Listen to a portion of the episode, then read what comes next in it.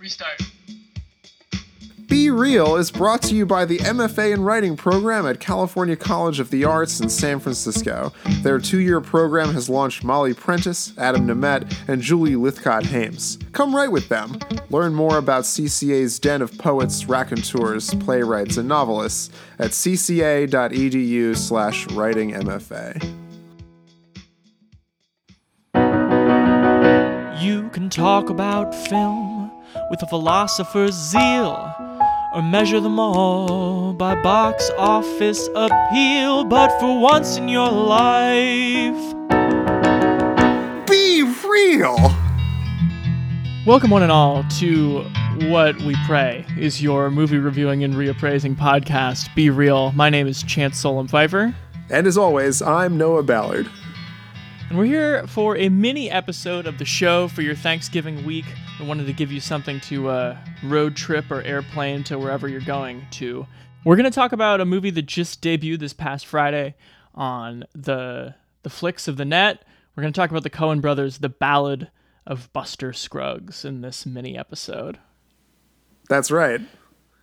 So it's their first movie since Hail Caesar, which we reviewed on this show, along with Raising Arizona and Fargo, and I think in a Coen kidnapping episode that also could have included Big Lebowski. Boy, are there a lot of they love kidnappings. They just love them. They do. Um, what did I say about? Did I like Hail Caesar? Because like thinking back on it, I don't feel like I did. You were in a yeah, you were in a bad mood. I think you called it bad good, and I said it was good good because I think You're such a also- Brothers apologist, though. Let that be stated pretty early on here. Let's also look at who's staking ground with the phrase apologist. What about I like these great filmmakers and Noah has problems with them for whatever reasons, which he'll go into here. That's the brand. I'm just cultivating the brand. The the the fact that when somebody is wrong, they're an apologist. That's just what I'm trying to do. All right, man. Um, so some technical things. If you don't know this stuff, you haven't heard about this movie, but it is it's basically six vignettes. It dropped on Netflix. It was initially reported that it was an anthology series, but the Coens have then refuted that, saying it was always intended to be shot in one kind of two-hour um, series of these six Old West short stories. Uh, so it's only like a shade over two hours. Um, I thought it was going to be like four. I thought it was going to be an actual like mini series. It is not. Um, yeah, and of course, it's their first movie to debut. It was in a couple theaters in LA, LA and New York, right? But most of the people, the vast, vast majority of people will watch it on Netflix, That's right. including me. Yeah, it feels like maybe the publicity around this movie was related to maybe the Coen brothers' surprise that after winning like best screenplay at Venice this year, nobody wanted to distribute this movie. Oh yeah, and maybe some whatever happened in the Netflix exchange. I think probably some agent said to another agent like, "What if we like cut this up and pitch it as like a mini series?" Mm, and mm-hmm. maybe that's what got pitched. But yeah, ultimately it's one of its content now. It's in the Netflix machine. And right. It's out there. But I was kind of looking forward to I feel like they did a good job, Netflix, of making the right sort of literary people aware that this movie was coming out. So I was pretty A, I knew like what day it was coming out and watched it immediately. And B, yeah. you know, I like knew sort of what it was in an intriguing way. They're fully in the prestige film game this winter with uh, Outlaw King, which seems like it was already a bit of a failure of expectations. But even more notably, Roma, the Alfonso Cuarón movie, which is sure to make some Oscar bids, is is coming out still this year uh, in a couple theaters again, and then mostly on Netflix.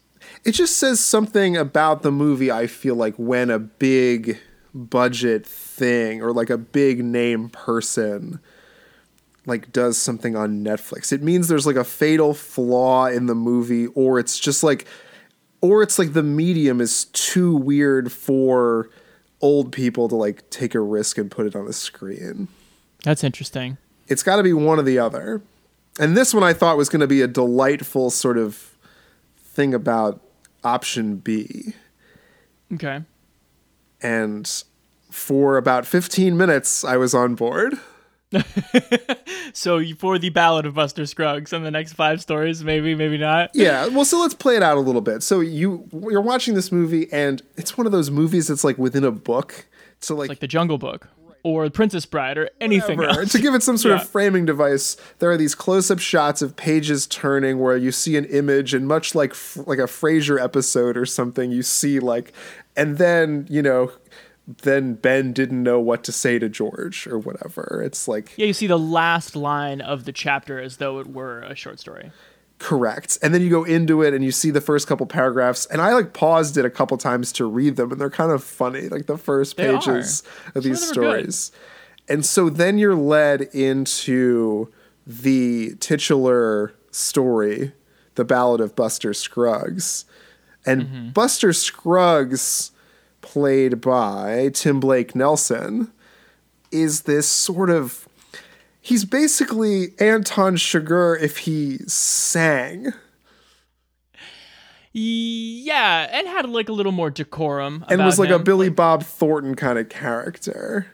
Like a fast talking sort of like goofy what do they call him? Like the like the the New Orleans tit or whatever he's or twit. That's what he did. The West Texas Twit is what he does not want to be called. No, he likes hates to be that. called like the songbird of Sandinista Valley or whatever. right, that's what he likes. That's not it, but um, I'm in the ballpark. And it's really goofy and colorful, and Tim Blake Nelson is wearing like rhinestone, like I, he doesn't actually have rhinestones on, but a, a perfectly white um, kind of showboaty outfit, and he's just got Right. these giant. well, he looks like he was born yesterday. Like nothing's he's nothing dirty about him. He looks like he just arrived like in the quote unquote west. and everyone else looks like Jeff Bridges in True Grit. Right. But his secret is that he's been there for a long time and he just like cleans himself regularly. And so he has them all duped into thinking, to underestimating him, which is everyone's fatal flaw. This episode comes to this sort of random and immediate end point, as kind of all of them do, Right. where you're like, well, I kind of like that, and now that part's over. And then you go back to the book and you're on this James Franco one that's not as good. People are so easily distracted. So I'm the distractor with a little story. People can't get enough of them. Because, well, they connect the stories to themselves, I suppose. And we all love hearing about ourselves. So long as the people in the stories are us. But not us. This'll tell the tale.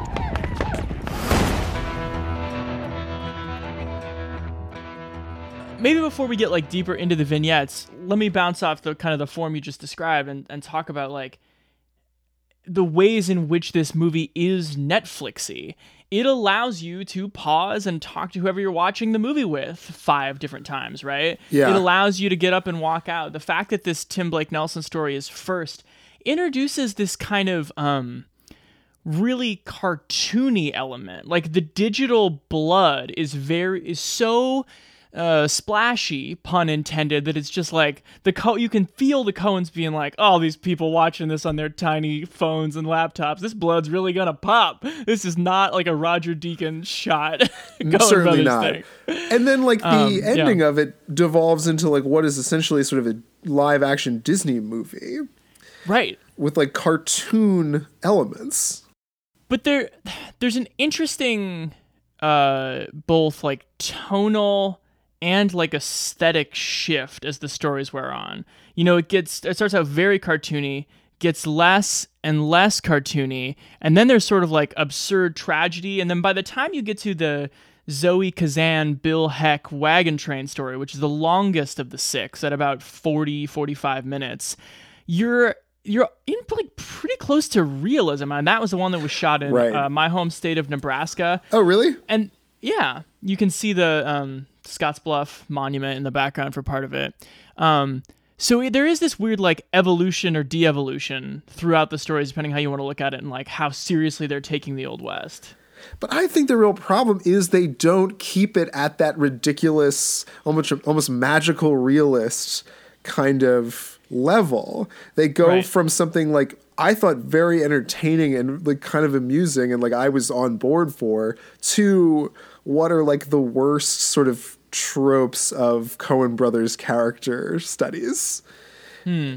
And nothing so like because that's what's great about the Coen brothers is when they can dance between that line of like is this a comedy is this a drama? But I don't think any of the other ones did that. And then they go so un like the one with the he's nubs like is it's terrible it's it's What- like unbelievably bleak It's incredibly bleak. I don't think that means it's bad. I think it's disturbing as all get out. But why why like create something that's so single-mindedly bleak when you clearly like have a good conceit for an anthology film and then you totally give up on it? Like if so let's we're talking about the one where there's a guy with no arms and no legs who just like Yeah. Performs these famous speeches from literature and history as his he thing. does Ozymandias, he does Genesis, he does the Gettysburg Address. And then Liam Neeson is like carting this guy around and setting up his little stage, and the townspeople come out and see him perform, and they give him like what meager money they can for entertainment. They're equivalent to like a Netflix subscription, which I thought was like so brutal in its Yeah. uh, whatever. Yeah. And then, you know, the money's clearly kind of drying up and they're not living really like the kings they, I guess, once did. And so Liam Neeson takes the guy who can't move. But like that's the weird thing about their relationship is because like Liam Neeson is totally devoted to him until he isn't. Like he has to like help him urinate. He has to bathe him. He has to position him every night. He like I can't move, can't do anything for himself. Yeah. And then by the end of it, he he just discards him with such like such a lack of humanity as to be like, what the fuck? But doesn't that make you realize that you never knew what their relationship was in the beginning? That I, in this sort of like, so these are, they're all like different takes on nihilism in the West. And one way in which early American capitalism works is like, yeah, you really take care of the thing that's buying you lamb and steak. But if that thing starts to buy you beans only, maybe. Maybe you get the. By the way, Sarah, incredible call. Do you know who that actor was who plays the artist? He is uh isn't it the guy who does the paintings in uh Wedding Crashers? Uh, no, it is the kid who plays Dudley Dursley. in Holy the, uh, shit. yeah, which is so weird. He's such a prominent chin now that he's like a full-grown man. right, and now he's like grown into his baby fat. Yeah, Yeah. Uh, Sarah but he's terrifying looking with his, his like Oh, buggy yeah. eyes the whole time. I came upon a traveler in an antique land. That's the crazy thing about that. Okay, it they have they share no speak like dialogue at all. He doesn't say anything the entire time except for his recitation. Except for his his speeches. yeah. That's so Um, weird. Yeah, so I think this sort of functions as a weird, like Coen Brothers reader in a way, um, with the different tones It's and like the different you think. interesting. um, the different uh, kinds of stories that they like to tell, and the like, and you've seen them tell these in the West too. Like True Grit is a much differently toned movie than No Country. It gets like realer and realer until you have this like very quiet, sad one with Zoe Kazan, and then the last one is almost like, you know, explicitly reminding you like, here's how you maybe can take Coen Brothers stories. And like, you shouldn't fear Anton Chigurh as the devil. Like, don't make him special because like, death is coming for everyone. Um, these are like really about like death. All, all of them, all of them, right? I I guess. Well, Doesn't why would I want to watch that? I don't know. So you just like you don't go in for like the Coens and their sort of like elliptical, like fascinating supporting characters. You're just not a Coen's guy. I just feel I'll like watch this four more. I'll watch this again with my mom over Thanksgiving, and I'll probably watch it three times after that. interesting. I'm not going to do that. Um, Okay. I think the Cohen brothers what's good about them is they can like go out on these weird limbs as long as they bring you back to a satisfying conclusion.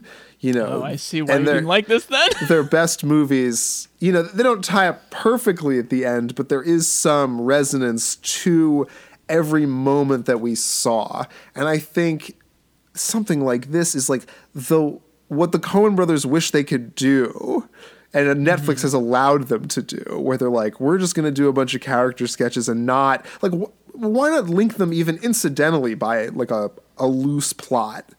Like have one of them just be like a townsperson in the thing before. Like link them in some capacity hmm. as to say like if you you know experience this as a whole you'll get something from especially if you're going to make it so similar in setting and essentially themes of death like why not show the you- you dominoes of that- death Don't you think the theme does some of that work though? Like, why do some of these characters get impossibly lucky only for it to be squandered? And then, like, the arguably the most human character of them all, hopefully you know who that is. I won't spoil who it is. Just takes some bad advice and follows it, and like that's that's the end of what was otherwise probably the most touching story therein.